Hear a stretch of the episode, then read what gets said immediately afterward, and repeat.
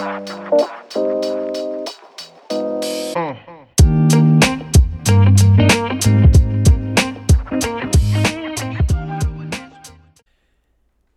willkommen zu einer weiteren Ausgabe des Podcasts Mood Talk, der Podcast mit mutigen Menschen, für mutige Menschen und solche, die es werden wollen. Für Unternehmer, für Selbstständige, für Menschen in Verantwortung, Alltagsabenteurer, Träumer und Macher, Aussteiger und Aufsteiger. Heute zu Gast die Polarexpertin Sandra Walser. Herzlich willkommen, liebe Sandra. Ähm, Sandra ist Historikerin, sie ist freischaffende Reiseleiterin, sie ist Referentin, Autorin und Fotografin. Seit 2004 trägt sie ein Virus in sich, das berühmt-berüchtigte Polarvirus. Damals nämlich verwirklicht, verwirklichte sie ihren Kindheitstraum mit einer Reise nach Island und Grönland. Seither hat sie über 70 Touren in die Arktis und in die Antarktis unternommen, einen Großteil davon als Guide auf touristisch genutzten Expeditionsschiffen. Ihre Arbeit als Autorin und Fotografin findet sich in Zeitungen, Zeitschriften und Kalendern. Vor ein paar Wochen ist beim renommierten Schweizer Sachbuchverlag NZZ Libro ihr neuestes Buch auf Nordlandfahrt 1896 von Hamburg nach Spitzbergen erschienen. Dazu werden wir gleich mehr erfahren. Wenn sie nicht gerade in Polargebieten bei Pinguinen oder Eisbären ist, wohnt sie in Zürich. Herzlich willkommen, liebe Sandra. Vielen herzlichen Dank, dass es geklappt hat mit unserem Termin. Als ich dich angefragt hatte, ich glaube es war November, hast du gesagt, du reist jetzt gleich in die, was war es, Antarktis? Genau, es war, die, es war die Antarktis und da ist Kommunikation ein bisschen schwieriger als äh, hier in der Schweiz. Genau. genau. und ich sehe, du bist aber jetzt auch in, in, in Grönland. Du hast ein tolles Bild im Hintergrund von Grönland. Ja, herzlich willkommen, liebe Sandra. Stell dich doch kurz selber vor unseren Zuhörerinnen und Zuhörern. Wer bist du, was machst du, wofür stehst du? Ja, das ist jetzt gerade eine schwierige Frage als Einleitung. Du hast ja schon sehr viel erwähnt, was ich, was ich so mache, was mich bewegt. Ähm, wichtig zu wissen ist vielleicht, dass ich bis vor nicht allzu langer Zeit auch ein sehr geregeltes, ganz normales Leben geführt habe. Ich war in einem Büro angestellt und diese Polarreisen, die haben so ein bisschen nebenher stattgefunden. Das ist jetzt mit der Zeit immer stärker, immer wichtiger geworden und macht mich jetzt auch äh, äh, wirklich, wirklich aus, genau. Und du sagst eben, seit 2004 äh, trägst du dieses Virus in dir und du hast damals einen Kindheitstraum von dir verwirklicht. Wie hat dieser Kindheitstraum angefangen? Kannst du dich da erinnern? War das irgendwie eine Geschichte, die dir erzählt wurde im Kindergarten oder waren das Bilder, die dich ähm, beeinflusst hatten in irgendeinem Buch oder wie kam es zu diesem Kindheitstraum? Kannst du dich dazu noch erinnern? Ja, also es ist ganz, es gibt zwei ganz konkrete Momente, die ich so mit dieser, mit dieser Initiation für, äh, und die Faszina der Faszination für die Polargebiete verbinde. Einerseits gab es im, tatsächlich im Kindergarten ein Bilderbuch, das hieß äh, Kinder des Nordlichts. Da ging es um ein Geschwisterpaar, vielleicht waren die so fünf, sechs Jahre alt, wahrscheinlich so im Kindergartenalter würde man sagen. Die haben in Lappland gelebt. Es gab Nordlicht, es gab äh, Rentiere, ähm, es gab Zelte. Also die haben so in der Wildnis eigentlich gelebt und da äh, Abenteuer erlebt. Und dieses Kinderbuch hat mich sehr, oder Bilderbuch war es, hat mich eben sehr, sehr fasziniert. Die Kindergärtnerin hat dann zufällig, zufälligerweise auch noch Urlaub gemacht in Lappland und so eine Lappenmütze mitgebracht, diese typische Tracht, äh, blau, rot, gelb in den Farben der Flagge äh, Lapplands. Und ich habe diese Mütze natürlich sehr, sehr gerne immer getragen. ähm, ich habe mir irgendwie immer vorgestellt, das ist Grönland. Wieso das so war, weiß ich nicht. Ich habe mir einfach so Eislandschaften ausgemalt, eben diese mystischen äh, Polarlichter das ist so der eine, der eine Teil und der andere Teil ist, dass äh, meine Großeltern im Wallis gelebt haben und mein Großvater, der war als Bergsteiger unterwegs und hat mich äh, mehrmals auf den Aletsch-Gletscher mitgenommen. Und dort kam ich so mit, mit Eisflüssen eigentlich äh, in Berührung und es hat äh, irgendwie etwas in mir ausgelöst. Das ist dann, hat dann lange geschlummert und eben 2004 so der Schlüsselmoment. Äh, ich habe an der Uni Zürich Filmwissenschaft und Geschichte studiert. Die Litzarbeit stand an. Es war ein Nahkampf mit mir selber. Ich wollte eigentlich am liebsten das Studium abbrechen und habe gemerkt, ich muss mir so eine Belohnung in Aussicht stellen. Und das war dann eben diese Reise nach Island und Grönland. Und dort hat es mir dann so den, den Ärmel reingenommen, kann man sagen. Und eben 2004, das war die erste Reise in die Polarregionen. Ähm, was, wie lange hat die gedauert? Was hast du dort gemacht? War das eine geführte Tour? Bist du da individuell hin? Was ist da genau passiert? Ähm, es war eine, eine zweigeteilte Reise. Zuerst zwei Wochen Island, ganz klassisch, die Rundreise der Ringstraße entlang um die ganze Insel. Das war mit einer Freundin. Und dann bin ich von Island aus weiter nach Westgrönland auch nochmals für zwei Wochen. Äh, Grönland war damals eigentlich touristisch sehr, sehr viel weniger erschlossen, als das heute ist, auch sehr viel weniger bekannt. Und ich war da bald bekannt wie ein bunter Hund, weil ich ähm, einerseits allein unterwegs war und andererseits ähm, als junge, relativ junge Frau. Es waren eher dann so ältere Leute, die nach äh, Grönland gegangen sind und irgendwie bin ich da sofort aufgefallen. Man hat mich dann auch eingeladen, an verschiedenen äh, touristischen Touren äh, einfach teilzunehmen. Ähm, und das war, das war sehr toll. Und ähm, eben seit, seither hast du über 70 Touren gemacht.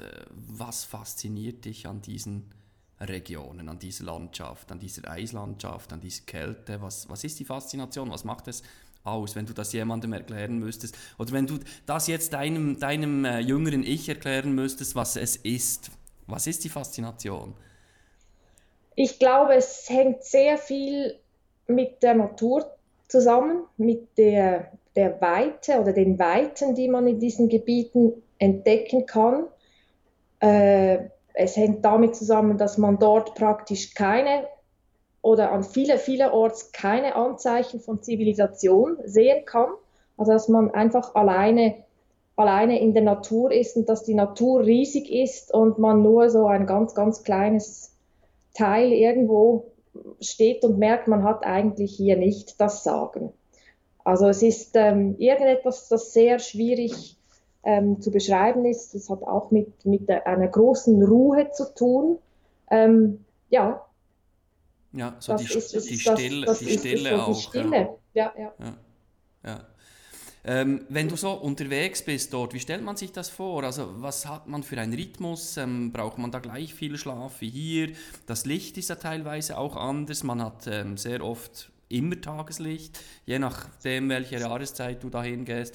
Äh, wie ist so ein typischer Tagesablauf von dir in diesen Regionen?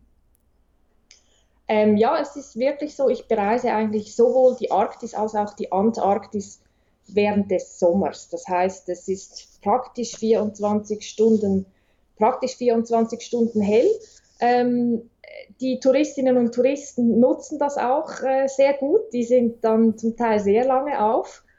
Ähm, für die Leute, die, die arbeiten, ist es aber auch wichtig, dass man einen Rhythmus, der eigentlich dem hier ganz ähnlich ist, dass man den beibehält, weil sonst äh, hält man das physisch und psychisch äh, nicht sehr lange aus. Also so eine Reise dauert vielleicht zwei Wochen.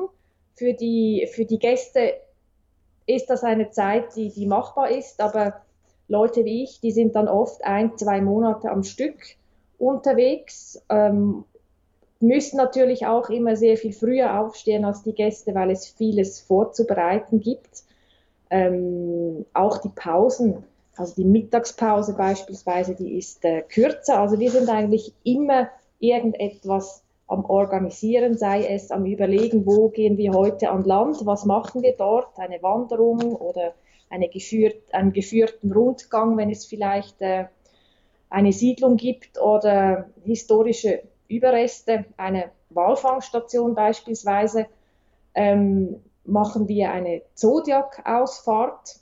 Also da bleibt man auf diesen Gummibooten eigentlich, würde ich jetzt mal sagen. Es sind natürlich sehr stabile Gummiboote und guckt sich äh, die Landschaft an, kreuzt vielleicht vor, einem, vor einer Gletscherfront.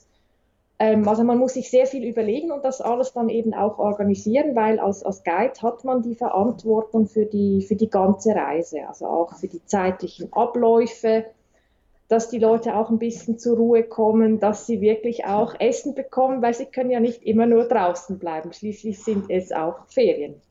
Ja, und eben zum einen sind es Ferien, zum anderen sind einfach auch andere Temperaturen dort vor Ort. Also in welchen, äh, in, mit welchen Temperaturen ähm, ja, setzen wir uns da auseinander? Ähm, ich würde jetzt mal sagen, es ist sehr viel wärmer, als sich die meisten das vorstellen. Also ich äh, bekomme sehr häufig die Rückmeldung, du spinnst ja, da ist es irgendwie minus 40 Grad kalt.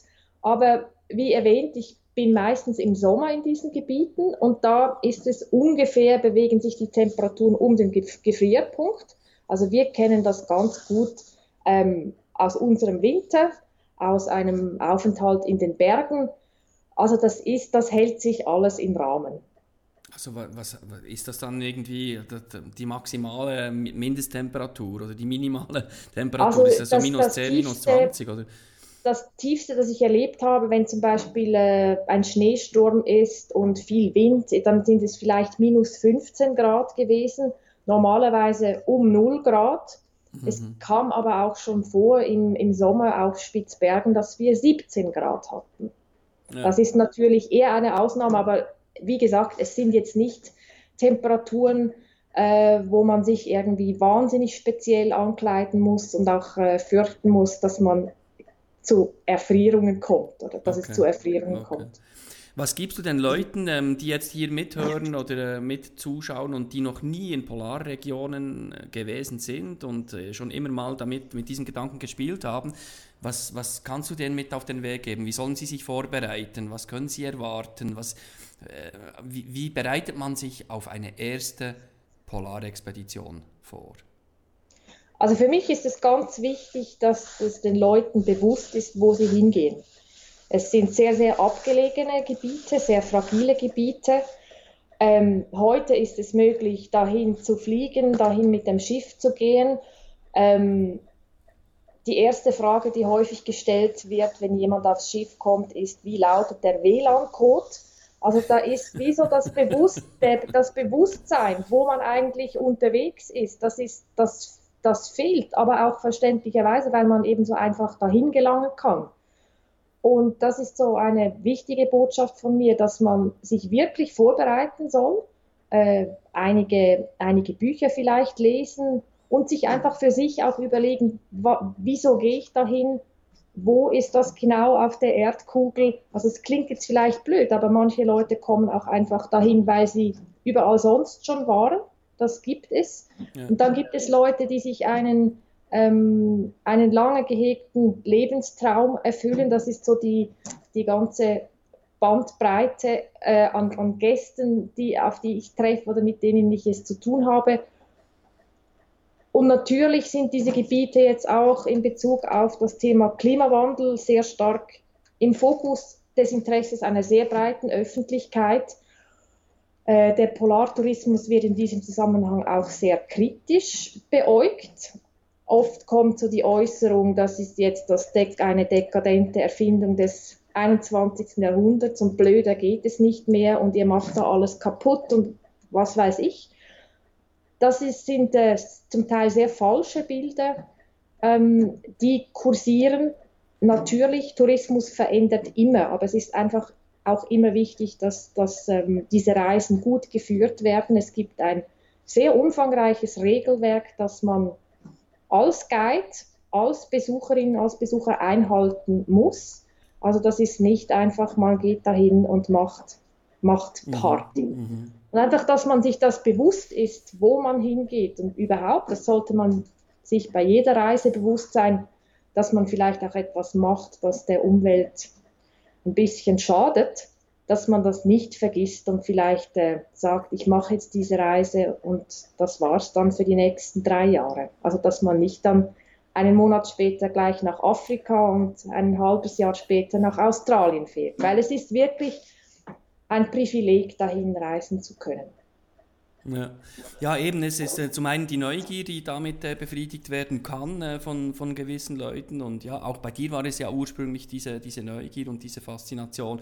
Gleichzeitig aber eben auch die Verantwortung übernehmen für, für diese noch relativ unentdeckte oder un, unerforschte äh, Region unseres Planeten. Und vielleicht ist es eines der letzten Abenteuer, bevor wir zum, zum Mond und äh, zum Mars fliegen. Und wir sprechen ja alle schon von Weltraumtourismus und da gibt es auch schon Anbieter dafür dafür. Aber bevor wir andere Planeten erobern, ähm, noch schnell mal die Antarktis retten, ähm, das ist natürlich auch eine, eine, Verantwortung, die du da trägst und äh, diese Leute da heranzuführen. Und kann man von Ökotourismus sprechen? Sind das Weiterbildungsreisen? Sind das, also ich kann mir vorstellen, es sind ganz andere Zielgruppen, die du da, da ansprichst, als äh, ja klar, als Mallorca irgendwie Ballermann, eine Woche Pauschalurlaub, vierte Liegestuhlreihe ist natürlich eine ganz andere Zielgruppe. Aber was Klimawandel hast du angesprochen, das, das finde ich ganz wichtig. Was hast du dort beobachtet? Du bist ja jetzt schon einige Jahre in diesen Gegenden unterwegs. Was sind so deine persönlichen Eindrücke oder Beobachtungen zu Klimawandel? Das ist natürlich schwierig zu sagen. Wenn wir davon reden, dass ich regelmäßig in diesen Gebieten unterwegs bin, dann sind das zehn Jahre. Und in der Geschichte der Erde ist das äh, praktisch keine Zeit. Aber natürlich, gerade in der Arktis äh, sieht man die Veränderungen sehr stark. Also wenn wir hier in der Schweiz sehen, wie sich die Gletscher innerhalb weniger Jahre zurückziehen, dann sieht man das in der Arktis einfach sehr viel stärker. Die Gletscher sind dort größer, die bewegen sich mit anderen Geschwindigkeiten und es ist durchaus so, wenn ich heute an einem Ort stehe, wo ich vor zehn Jahren gestanden bin und ein mächtiger Gletscher das Tal heruntergeflossen ist, da sehe ich heute nichts mehr.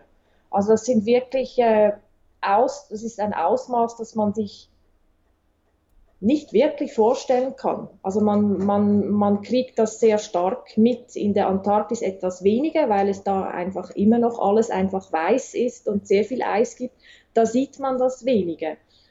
Äh, in der Arktis ist es auch so, dass man natürlich in Kontakt kommt mit Leuten, die schon lange da wohnen ähm, auch mit, mit äh, Inuit beispielsweise, die sehr stark von der Natur auch noch ähm, abhängig sind, je nachdem, wie abgelegen äh, deren Siedlung ist und dass die eben auch Schwierigkeiten bekommen mit, mit Jagen, merken, dass die Tiere ihre Wanderungen, ihre Migration verändern. Ähm, ja, und das ist, das ist ähm, schon sehr eindrücklich auch. Also es ist dann auch, es wird auch so real, wenn man dann vor diesem Gletscher genau. steht und also der ist einfach nicht mehr der gleiche. Ja. Genau, es ist äh, sehr un, ein, ein un, also eine unmittelbare Erfahrung. Es ist nicht einfach etwas, äh, dass man weiß, es ist da, sondern es ist plötzlich ein sehr, sehr greifbares, äh, greifbares Thema. Ähm, in meiner Arbeit, Arbeit äh, mit den, mit den Gästen habe ich auch sehr häufig äh, historische Fotografien beispielsweise dabei.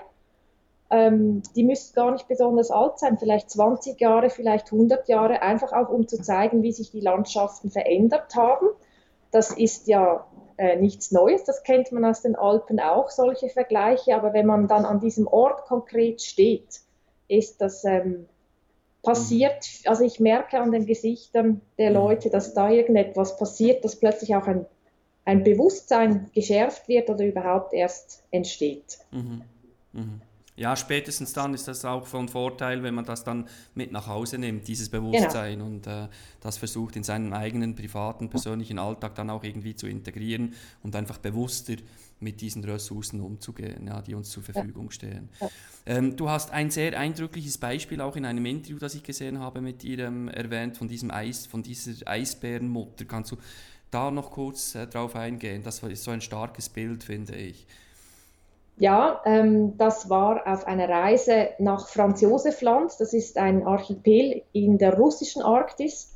Wir sind da von Murmansk aus auf einem russischen Eisbrecher Richtung Nordpol losgefahren im Grunde genommen. Das liegt noch, äh, also es liegt wirklich sehr weit im Norden, wird sehr selten auch besucht und wir sind da vielleicht anderthalb Tage über offenes Meer gefahren und so der erste Vorbote ähm, dieser Inselgruppe war, dass wir eine Eisscholle, eine relativ kleine Eisscholle gesehen haben mit einer Eisbärenmutter und zwei jungen, also zwei Babys, die waren vielleicht ein Jahr alt, auf dieser sehr kleinen Eisscholle und zwar ungefähr 100 Kilometer von der Küste entfernt. Eisbären können zwar schwimmen, die können über sehr, sehr weite Distanzen schwimmen, aber die Jungtiere können das noch nicht in dem Ausmaß. Und es war wie klar, diese, diese Eisscholle wird irgendwann auseinanderbrechen und das, ja, die, die Tragödie dieser Familie ist eigentlich vorprogrammiert. Und es war ein sehr, sehr symbolisches Bild, äh, das, wir da, das wir da gesehen haben und das hat sich äh, vielen sehr stark eingeprägt. Und auch für mich, ich habe schon sehr viele Begegnungen mit Eisbären gehabt, aber das war wahrscheinlich das Eindrücklichste. Ja, und dann zieht man mit dem Schiff vorbei und, und, und genau. ist machtlos und man und kann, kann nichts. Ja, man kann nichts machen, genau. ja, ja. ja ähm, wir haben ja auch das Thema Mut hier in diesem Gespräch und darauf möchte ich noch eingehen. Du sagst, du gehst sehr oft mit dem Schiff, mit dem Eisbrecher, mit dem Flugzeug und äh,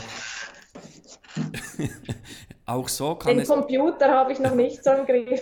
Hast, hast du Wellengang auf dem Schiff im Moment? Ich, hab, ich glaube, ich, glaub, ich habe Wellengang in Zürich hier zu Hause. Nein, natürlich, äh, auf diesen Schiffen ist man oft ähm, auf dem offenen Meer unterwegs. Ähm, der Wellengang ist zum Teil sehr stark, während ein, zwei Tagen. Und mir wird eigentlich schon auf dem Zürichsee, je nach Wellengang, äh, kann es für mich sehr ungemütlich werden. Und das heißt mir, ich, ich leide an Seekrankheiten. Das ist etwas, das man nicht einfach so, an das kann man sich nicht gewöhnen, das kann man nicht trainieren, dass es oder wegtrainieren, das ähm, ist eigentlich bei jedem Einsatz so. Und das ist natürlich, wie man sich vorstellen kann, äh, etwas sehr Ungutes. Ähm, man fühlt sich gar nicht, man fühlt sich gar nicht gut. Ich habe einfach mit der Zeit gelernt, dass es etwas ist. Am zweiten Tag ist es weniger schlimm und irgendwann hat man diese Seepassage ähm, geschafft und wenn man in Landnähe ist, ist es kein Problem mehr. Also das heißt, es ist etwas, das man durchaus überleben kann. Ähm, auch wenn man an Land wieder geht, ist es alles wieder in Ordnung.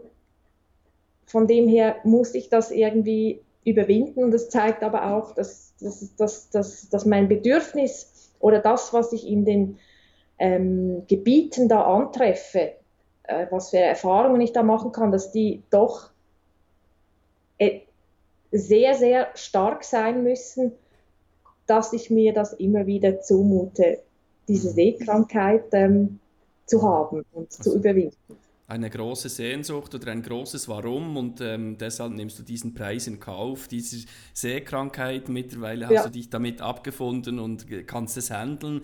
Äh, gibt es trotzdem so eine, eine, eine, zwei Situationen, wo du dich erinnern kannst, eben die ist Speiübel und äh, du bist verantwortlich für diese Reisegruppe. Wie, wie handelst du das? Also kommunizierst du das einfach offen und sagst, jetzt kommt dann etwas? Ähm, oder wie, wie, wie gehst du damit um? Also wie informierst du deine Leute und du bist ja dann auch verantwortlich für die Gruppe und äh ja. Also es ist wirklich wichtig, offene Kommunikation, das ist das, das, äh, das A und O. Neben mir gibt es natürlich auch noch, äh, also es gibt ein ganzes Team von Leuten, die für so eine Reise verantwortlich sind. In Extremfällen muss man halt auch sagen, ganz ehrlich sein und sagen, ich kann jetzt im Moment nicht das und das tun, mach das, du das bitte für mich. Es kommt äh, natürlich auch häufiger vor, dass auch die Gäste, dass es auch den Gästen oder einem Teil der Gäste nicht gut geht und es ist ein sehr großes Verständnis auch da, wenn man etwas Bleich durch die Gegend, durch die Gegend sich äh, durch die Gegend sich bewegt. Also es ist jetzt nicht so, dass ein Riesendruck auf einem lastet. Ähm, man kennt diese Situation, man hat, sich, man hat sich eingerichtet im Team und da greift eben das Teamwork und es ist wichtig, dass dieses Teamwork äh, funktioniert. Aber also die ungünstigste Situation ist wirklich, wenn ich äh, eine Präsentation halten muss und aus irgendwelchen unerfindlichen Gründen ich als Erste auf hoher See diese Präsentation halten muss, wo es wirklich noch die Seekrankheit sehr stark ist. Ähm, ich kann mich erinnern, dass mal am am, ganz am Anfang meiner quasi Seefahrerin, Seefahrerkarriere, ähm, da habe ich mich nicht getraut zu sagen, ich glaube, das ist besser, ich mache das erst morgen, sondern habe gesagt, gut, ich mache diesen Vortrag und es war mir dann sehr, sehr speiübel und ich musste mich auch ähm, nach vielleicht 20 Minuten kurz verabschieden. Das Problem war, dass ich leider das Funkmikrofon nicht ausgeschaltet habe und der ganze Saal mitbekommen hat, was ich da kurz erledigen musste und es dem ganzen Saal dann auch übel war.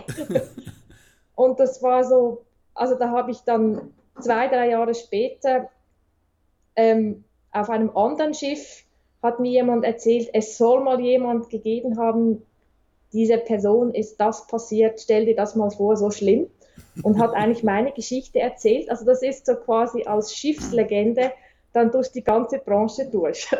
ähm, äh, und ich musste dann sagen, ja, ja, das war, das war ich, das ist mir passiert. ja. ja. Schöne Geschichte, schöne Geschichte. Ja, so kann es einem geben, und, äh, aber das macht ja auch menschlich und nahbar und äh, niemand ist äh, unfehlbar und du hast einfach gelernt, äh, damit umzugehen und nimmst das einfach schlichtweg in Kauf weil es seinen Preis, ähm, weil es diesen Preis wert ist für dich persönlich. Ähm, ich möchte noch gerne auf die Unterschiede eingehen. Antarktis, Arktis. Kannst du da noch etwas dazu sagen? Also ich war zum ersten Mal ähm, in, in, in ja, Polarregionen, kann man, kann man nicht sagen, in, auf der Höhe Tromsø, habe die Nordlichter äh, bestaunen dürfen und war auch total fasziniert und ähm, wurde da wie angefixt. Und ähm, deshalb kam ja auch dieser Kontakt über die norwegische Botschaft mit uns zustande. Ähm, jetzt nimmt mich persönlich Wunder, was sind so die Unterschiede Flora, Fauna, Landschaft von ähm, Arktis und Antarktis? Also ich finde das Gebiet Tromsø oder die, die, dein, deine Nennung von Tromsø ähm, sehr spannend. Wenn wir uns vorstellen, da kommen viele Menschen hin, da leben auch viele Menschen. Das ist Tromsø ist eine Großstadt, liegt aber oberhalb des Polarkreises. Wenn wir jetzt zum Polarkreis gehen im Süden, da ist nichts, da wohnt niemand, es ist Eislandschaft.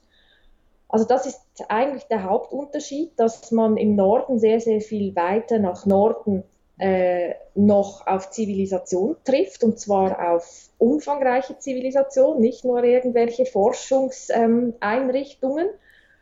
Äh, die Arktis, wenn man weiter Richtung Norden dann geht, von Tromsø aus, die Arktis ist ein Gebiet, das eigentlich Meer ist. Also es ist ein, der arktische Ozean, umgeben von verschiedenen Landmassen, Russland, Kanada, USA, äh, Norwegen äh, Finnland. Ähm, und im Süden ist es ein Kontinent. Also im Süden ist es eine riesige Landmasse. Das ist ein sehr großer Unterschied. Und wie gesagt, im Süden ist sehr, sehr viel mehr Eis äh, da. Ähm, die Natur ist von Tieren beherrscht, von der Natur selber, von Eis beherrscht. Man sieht im Süden sehr, sehr viel. Ähm, Fauna, also Pinguine, sehr, sehr viele, Wale, wenn man im Sommer hingeht, ähm, Robben. Also das ist, ein, das ist ein Leben da unten, würde man ja nicht unbedingt vermuten. Im Norden ist es in Bezug auf die Tierwelt eigentlich sehr, sehr viel schwieriger, Tiere zu sehen. Es ist karger, aber man sieht mehr Flora. Also dort wachsen wirklich Pflanzen, es wachsen sogar Bäume, auch wenn die vielleicht nur drei Zentimeter hoch sind, wie die Zwergbirken. Ähm, also das ist auch grün im Norden, was im, im Süden eigentlich außer an wenigen Stellen nicht der Fall ist. Ein weiterer sehr großer Unterschied, der sich mit der Zivilisation eigentlich erschließt, ist, im Norden leben viele Menschen. Es leben auch äh, Inuit in diesen Gegenden, die seit Jahrtausenden in diesen harschen Gebieten wohnen. Die Antarktis ist unbewohnt, muss man sagen. Es gibt äh, verschiedene Forschungsstationen, wo auch Menschen das ganze Jahr über da sind, aber es ist in dem Sinne nicht eine, eine, Zivil, eine mhm. Zivilbevölkerung. Mhm. Mhm. Hast du eine persönliche Vorliebe? Ich finde, die Gebiete haben sehr viel Gemeinsamkeiten, aber eben auch große Unterschiede. Und ich habe mich oft gefragt, wenn ich mich jetzt für eine allerletzte Reise ähm, entscheiden müsste, wäre die in die Antarktis oder in die Arktis. Die Entscheidung fällt mir extrem schwer, ähm, ich würde sagen, es ist, würde wahrscheinlich Südgeorgien sein, was ähm, Subantarktis ist. Ähm, also nicht zur eigentlichen Antarktis gehört. Eine, eine Insel im Nichts mit extrem wilden Landschaften, relativ oder vergleichsweise wenig Eis, wahnsinnig üppige Flora und eine unglaubliche Tierwelt. Das ist wahrscheinlich, äh, wahrscheinlich so mein Gebiet, dass ich, dem ich meine letzte Reise schenken würde. Vielleicht aber auch Grönland, weil ich es da doch die Menschen, weil ich da doch die Menschen, den Kontakt mit den Menschen sehr, sehr spannend finde. Auch die, die, äh, die Geschichte, die Kulturgeschichte dieses Landes. Mhm. Mhm. Mhm. Spannend. Und wie lange ist man unterwegs an die Antarktis? Also wenn man jetzt von hier aus äh, fliegt, also fliegt man da schon mal 30 Stunden dahin oder äh, gehst du da über, ähm, über, über Argentinien oder wie, wie reist du die Antarktis an in der Regel? Ähm, es gibt eigentlich verschiedene Wege. Man kann von Neuseeland aus oder Australien aus die Antarktis besuchen, aber das, ist, äh, das machen sehr, sehr wenige. Man ist da sechs, sieben Tage auf See. Das mhm Ähm, ist eigentlich äh, ein Wahnsinnsaufwand.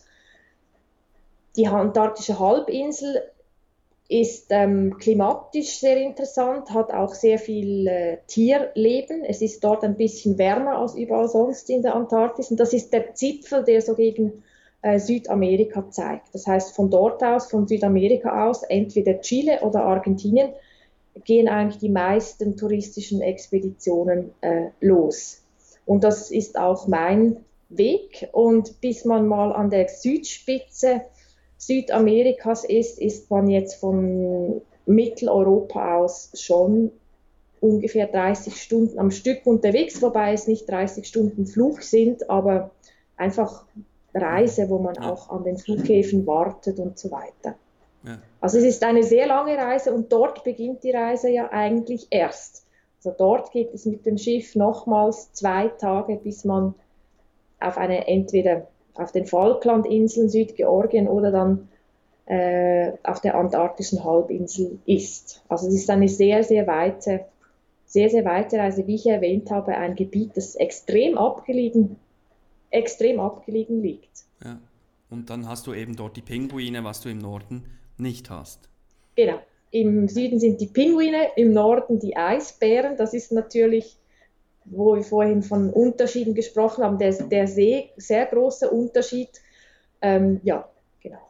Mhm. Hattest du schon ähm, angsteinflößende Begegnungen mit, mit irgendwelchen Tieren? Also ich denke jetzt an die Eisbären beispielsweise. Gab es da unangenehme Begegnungen? Ähm, nein, es ist natürlich so, dass man sich in der Antarktis sehr viel sicherer bewegen kann an Land als in der Arktis. Also die Gefahr eines Eisbärenbesuches, die ist da. Es werden natürlich sehr, sehr viele Maßnahmen schon vor einem Landgang getroffen, um das zu verhindern. Es kommt aber trotzdem vor, weil irgendwie man kann nicht hinter jeden Hügel blicken vom Schiff aus. Ähm, ich habe glücklicherweise noch nie eine brenzlige Situation erlebt. Und es ist auch jetzt nicht so, dass Eisbären ähm, grundsätzlich einfach mal einen angreifen, sondern die müssen krank sein oder sehr hungrig sein und man muss, es müssen, bevor es zu einem Angriff kommt, schon einige Fehler passiert sein von Seiten des Menschen her, dass es dazu, dass es dazu kommt. Ja. Ja, ich möchte noch auf dein, ähm, auf dein jüngstes ähm, Projekt äh, zu sprechen kommen, nämlich dein, äh, dein Buch, das du veröffentlicht hast von ein, vor ein paar Wochen. Ähm, es heißt Auf Nordlandfahrt 1896 von Hamburg nach Spitzbergen. Kannst du noch etwas zu diesem Buch ähm, erzählen? Wie kam es dazu? Woher kam die Inspiration, dieses Buch zu schreiben und um was geht es in diesem Buch? Ja, also der Titel verrät eigentlich schon sehr, sehr viel. Es geht um eine der ersten touristischen Expeditionsfahrten in die Polargebiete und die hat eben vor über 120 Jahren stattgefunden. Das heißt, der Polartourismus ist keine neumoderne Erfindung, sondern hat seine Wurzeln in der Zeit, wo auch der Tourismus ganz generell und der Alpentourismus beispielsweise entstanden ist. Und das fand ich sehr spannend. Also ich habe mich eigentlich irgendwann einmal gefragt, wann es denn angefangen hat mit diesem Reisen, das für, für viele ähm, heute so wichtig ist, mit, mit, Tourismus und also ganz allgemein. Und natürlich haben mich äh, die Polargebiete dann auch speziell interessiert. Und ich bin dann darauf gestoßen, dass es diese Reise gegeben hat, 1896 nach Spitzbergen, und dass ein Schweizer Maler an dieser Reise teilgenommen hat und dass der offenbar ein Tagebuch geschrieben haben soll. Nun war dieser Maler zu seinen Lebzeiten äh, sehr bekannt und ich habe mir einfach in den Kopf gesetzt, dass es dieses Tagebuch doch noch geben muss. Also dass doch sicher niemand den, den Nachlass einer bekannten Persönlichkeit einfach so weggeworfen hat. Und ich habe mich dann auf die Suche dieses Tagebuchs gemacht. Ähm, und es hat tatsächlich nach längerer Suche gefunden. Ich habe dann dieses Tagebuch zu lesen begonnen und war sofort äh, gefesselt. Ähm, er hat einen, Hans-Beat Wieland ist, ist sein Name, er hat einen sehr, er ist ein sehr begnadeter Beobachter gewesen, ähm, hat sehr, sehr viel, sehr genau und auch sehr humorvoll ähm, beschrieben. Und ich habe gemerkt, mit diesem Material oder das Gefühl gehabt, mit diesem Material muss man was machen. Ähm, es hat so ein Fenster geöffnet in eine grundsätzlich sehr spannende Zeit, das ausgehende 19. Jahrhundert. Ähm, und auch die Möglichkeit ge geboten, ganz zurückzuschauen an diese, ähm, zurückzuschauen an den Anfang dieser Entwicklung, die wir heute haben, dass der Tourismus boomt, dass der Polartourismus boomt und ich fand das, ich fand das sehr spannend. Ähm, als Historikerin ist Geschichte meine Leidenschaft, aber es sind eben auch Geschichten, viele kleine Geschichten, die die große Geschichte ausmachen, also Geschichten erzählen. Und das ist mir anhand, auf, aufgrund dieses Tagebuchs ähm, sehr leicht gefallen, dann eben Geschichten zu erzählen, dass man eintauchen kann in diese Vergangenheit und auch Verbindungen zum Heute, ähm, zum Heute sieht. Auf alle Fälle hoffe ich, dass mir das äh, gelungen ist, dass es äh, äh, nicht nur einfach ein trockenes Geschichtsbuch ist, sondern dass es sich auch ein bisschen wie ein Roman liest, obwohl es eben ein, ein Sachbuch ist. Ich habe auch sehr viel Bildmaterial gefunden, sehr viele Fotos. Ähm, und das ist auch spannend, diese Zeitreise anzutreten, nur schon, wenn man diese Fotos anschaut und sieht, wie haben diese Leute ausgesehen, was haben sie für Kleider angehabt, mit was für einem Schiff waren sie unterwegs, ähm, was haben die da gemacht und was waren überhaupt die, die, was war überhaupt der Beweggrund, so eine Reise ähm, anzutreten. Denn damals war dieses Gebiet, lag das am Rand der bekannten Welt. Also es war rudimentär kartografiert und äh, zur gleichen Zeit, wo die dahin sind zum reinen Vergnügen, fanden da auch noch Forschungsexpeditionen statt, die zum Ziel hatten, das Gebiet überhaupt erst zu erschließen oder, oder kennenzulernen. Und sie haben auch äh, einige dieser angesagtesten damals der Arktisforscher persönlich kennengelernt. Das war, das fand ich eine unglaubliche unglaubliche Geschichte. Also ich wäre wahnsinnig gerne auf, so, auf dieser Reise eigentlich dabei gewesen, muss ich sagen. Ja. Am Zeitrad etwas drehen und, und genau, mit dabei genau. sein als Satellit genau. oder als Maus oder dass man sich da ja, reinversetzen kann in diese Zeit. Das war ja eine total andere Zeit mit anderen Möglichkeiten. Eben, du sagst es selber, es waren noch gar nicht alle, alle Landschaften kartografiert. Also von WLAN-Code auf dem Boot hat auch noch niemand äh, gesprochen. Also das waren ja wirklich so die Helden oder die Pioniere von damals und äh, auch andere, ganz andere Kleidung, also Gore-Tex gab es ja da, damals auch noch nicht. Ähm, wie, wie, stellt man sich das vor? Also es war ein ganz anderes Unterfangen mit wahrscheinlich wochenlangen Vorbereitungen. Wie stellt man sich das vor? Heute bucht man das und äh, dann geht man mit dir ähm, auf, auf einen Trip von zwei, drei Wochen und, und kommt dann mit, mit, mit, mit Tausenden von, von Bildern und Eindrücken mit nach Hause. Aber wie war das damals? Es war damals eben erstaunlicherweise gar nicht so anders, als heute das der Fall war. Da gab es einfach diesen sehr visionären Kopf, äh, einen deutschen Polarhelden, der hieß Wilhelm Bade und der hatte einfach die Idee, man könnte eigentlich Touristen in dieses Gebiet bringen. Man muss ja auch einfach im Idealfall gesund wieder zurückbringen. Und ähm, die Kreuzfahrt ist eben auch in dieser Zeit ganz generell ähm, aufgekommen. Also es fällt auch so ins Ende des 19. Jahrhunderts zurück. Ähm, jetzt bezogen auf die Hauptfigur meines Buches, also diesen Maler Hans-Beat Wieland, der hatte erst wenige Tage vor der Abreise die Zusage, dass er an dieser Reise teilnehmen kann, als Maler zu Spezialkonditionen. Also er hat quasi diese Reise dokumentiert ähm, und musste deshalb auch nicht den vollen Preis bezahlen, was unmöglich gewesen wäre, denn er war immer knapp bei Kasse. Das was war hat, also eine Reise. Was, was, hat damals so eine Reise gekostet, so als Größenordnung? Die hat unge ich habe das mal versucht umzurechnen. Das ist natürlich sehr schwierig, weil so eine Umrechnung früher heute von Tausenden von Faktoren abhängt. Es waren wahrscheinlich ungefähr 15.000 Euro.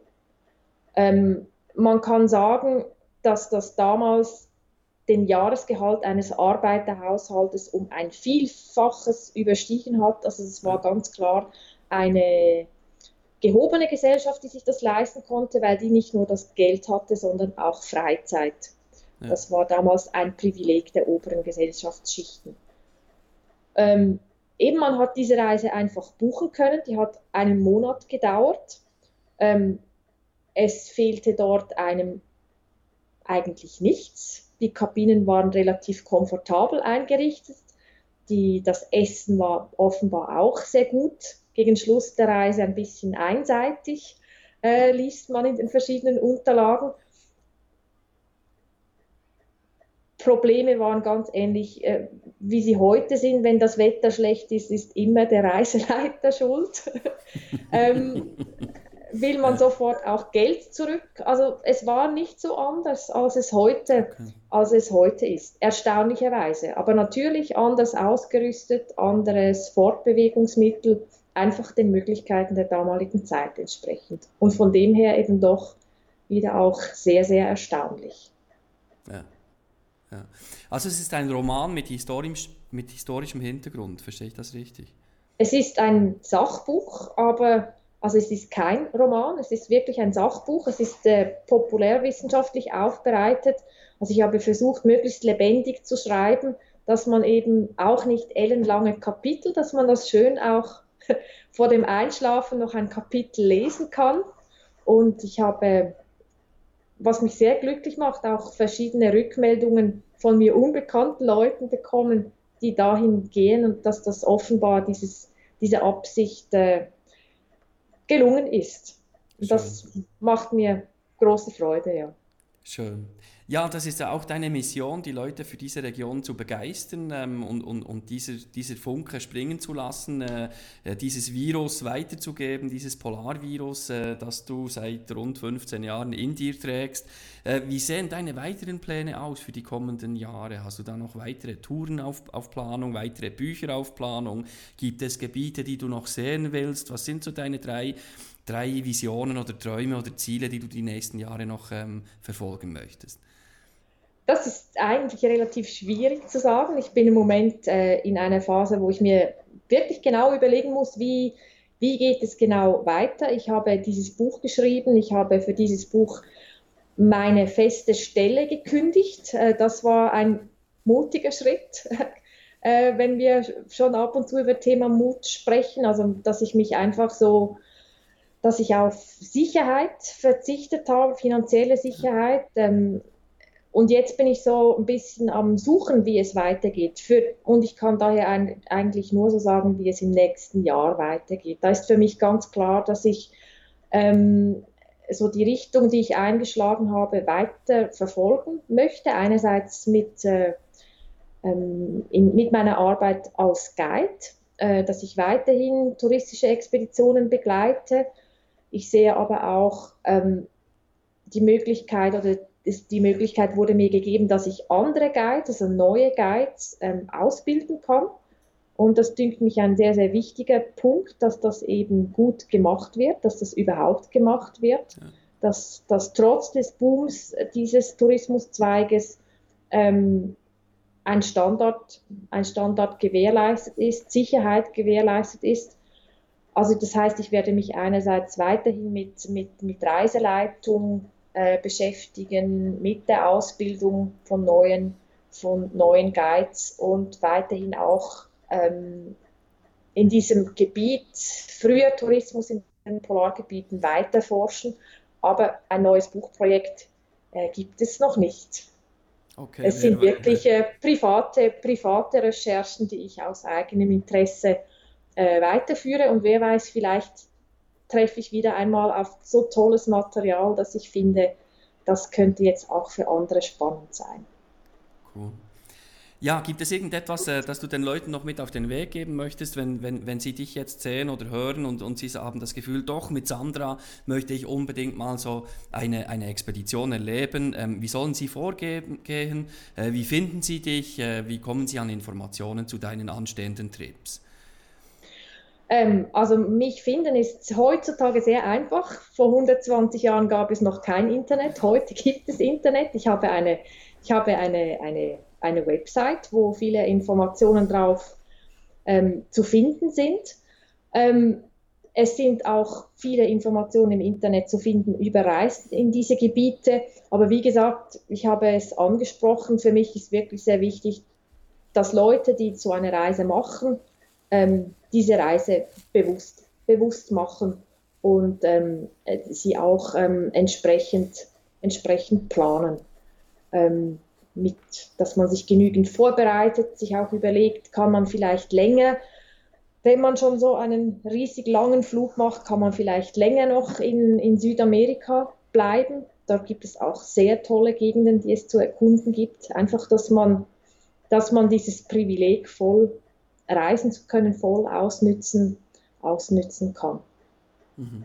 Und wie lautet deine Webseite? Also wir werden das selbstverständlich auch noch hier unter, unten in den Show Notes ähm, bei YouTube und äh, auf den anderen Plattformen reinpacken. Mhm. Ähm, auch zu, den Link zu deinem Buch. Aber ähm, was ist deine offizielle Webseite? Wie lautet die? Meine offizielle Webseite lautet sandrawalser.ch, ganz einfach, Walser mit W. Und dort finden sich alle Informationen zu meinen Tätigkeiten und auch sehr umfangreiche Informationen und eine Leseprobe zu meinem Buch auf Nordlandfahrt. Okay. Vielen herzlichen Dank, liebe Sandra, für diese Eindrücke und Einblicke in deine wichtige Arbeit, in deine verantwortungsvolle Arbeit, ähm, eben auch mit ökologischem Hintergrund und aber auch mit viel Pioniergeist. Und ich hoffe, dass die eine oder andere Person ähm, auch, auch die Faszination finden wird oder weiterführen kann aufgrund dieses Interviews. Vielen herzlichen Dank, Sandra. Ähm, ja, wir werden sämtliche Informationen hier unten noch einpacken. Ähm, gibt es noch so ein Schlusswort von dir, das du den Leuten mit auf den Weg geben möchtest? Ähm, die Faszination Polar, so zusammengefasst, komprimiert? Hm, das ist eine Herausforderung. Also ich würde, ich würde es gar nicht unbedingt auf die, Polar, auf die Polargebiete beziehen, sondern allgemein. Also wir, haben, wir leben hier auf einem unglaublich tollen Planeten und wir müssen schauen, dass es diesen Planeten noch länger gibt, als es im Moment, als es im Moment ausschaut und dass es auch uns, uns Menschen noch länger gibt, als es jetzt gerade ausschaut. Also das ist mir schon irgendwie irgendwie ein, ein großes, großes Anliegen, dass, dass jeder für sich selber, jede und jeder für sich selber eine Rechnung machen kann und äh, schauen muss, was, was möglich ist und was, was, was Sinn macht. Und das mhm. eigentlich, äh, wenn das viele Menschen individuell machen, hat das eben auch einen Einfluss. Und das können kleine Anpassungen mhm. sein am aktuellen ähm, Leben, es können größere Dinge sein, aber es muss etwas, es muss etwas, es muss etwas geschehen. Das, mhm. ist, das ist schon so. Mhm. Also, nehmt euch das zu Herzen. Vielen Dank, liebe Sandra, für deine Zeit und diese Danke Einblicke. dir, Lorenz. Wir bleiben in Kontakt. Ich bin gespannt, was wir ähm, hören werden und lesen werden noch von dir. Und ich wünsche dir ganz viele interessierte, spannende Kunden und Gäste auf deinen Trips. Herzlichen Dank. Vielen Dank für die Einladung. Gute Zeit. Tschüss, Sandra. Tschüss. Ciao, ciao, ciao.